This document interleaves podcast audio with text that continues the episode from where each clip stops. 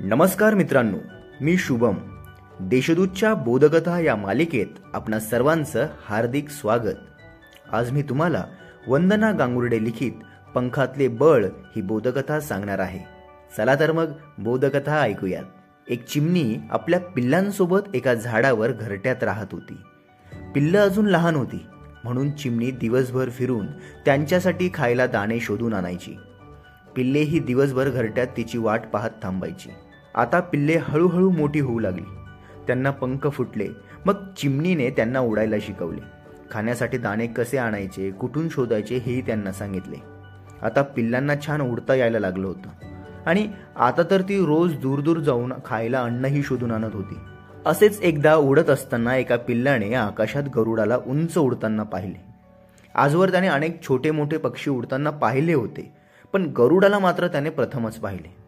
घरी आल्यावर ते पिल्लू चिमणीला म्हणाले आई आज मी गरुडाला पाहिलं आणि मलाही आता आकाशात त्या गरुडासारखं खूप खूप उंच उडायचं आहे. नाहीतर मी आजपासून उडणारच नाही. जा. मलाही तसंच उंच उंच आकाशात उडायला शिकव ना. खूप मजा येईल. चिमणी म्हणाली अरे बाळा आपल्याला ते शक्य नाही कारण आपल्या पंखात तेवढं बळ नाही आणि त्याच्यासारखं उंच उडता येत नाही म्हणून काय आपण उडणं सोडून द्यावं का बरं? आपल्याला जेवढं उंच उडता येईल तेवढं नक्कीच उडावं. पण आपल्यात जेवढी कुवत सामर्थ्य आहे तेवढंच उडावं. त्यापेक्षा जास्त अवास्तव प्रयत्न करायला गेल्यावर इच्छा तर पूर्ण होणारच नाही. पण आपल्यालाच त्या अपयशाचा आणखीन त्रास होणार. गरुडाचं आणि आपलं आयुष्य फार वेगळं आहे. त्याच्यासारखं जगता येत नाही म्हणून आपण का नाराज व्हावं बरं? जे आपल्याला मिळालं आहे त्यात आनंद शोधावा. आणि चिमणी पिल्लाला म्हणाली हे बघ गरुड जरी आकाशात कितीही उंच उडत असला ना तरी त्याला अन्न शोधायला मात्र जमिनीवरच यावं लागतं ना. पिल्लाला आता आईचं म्हणणं पटलं आणि त्या आईला म्हणालं हा आई अगं माझं चुकलं. आता मी असा काही विचित्र हट्ट नाही करणार.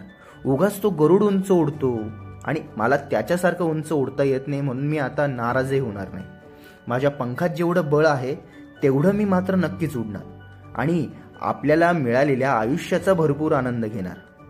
थोडक्यात काय तर मित्रांनो प्रत्येकाची जीवनशैली वेगळी असते.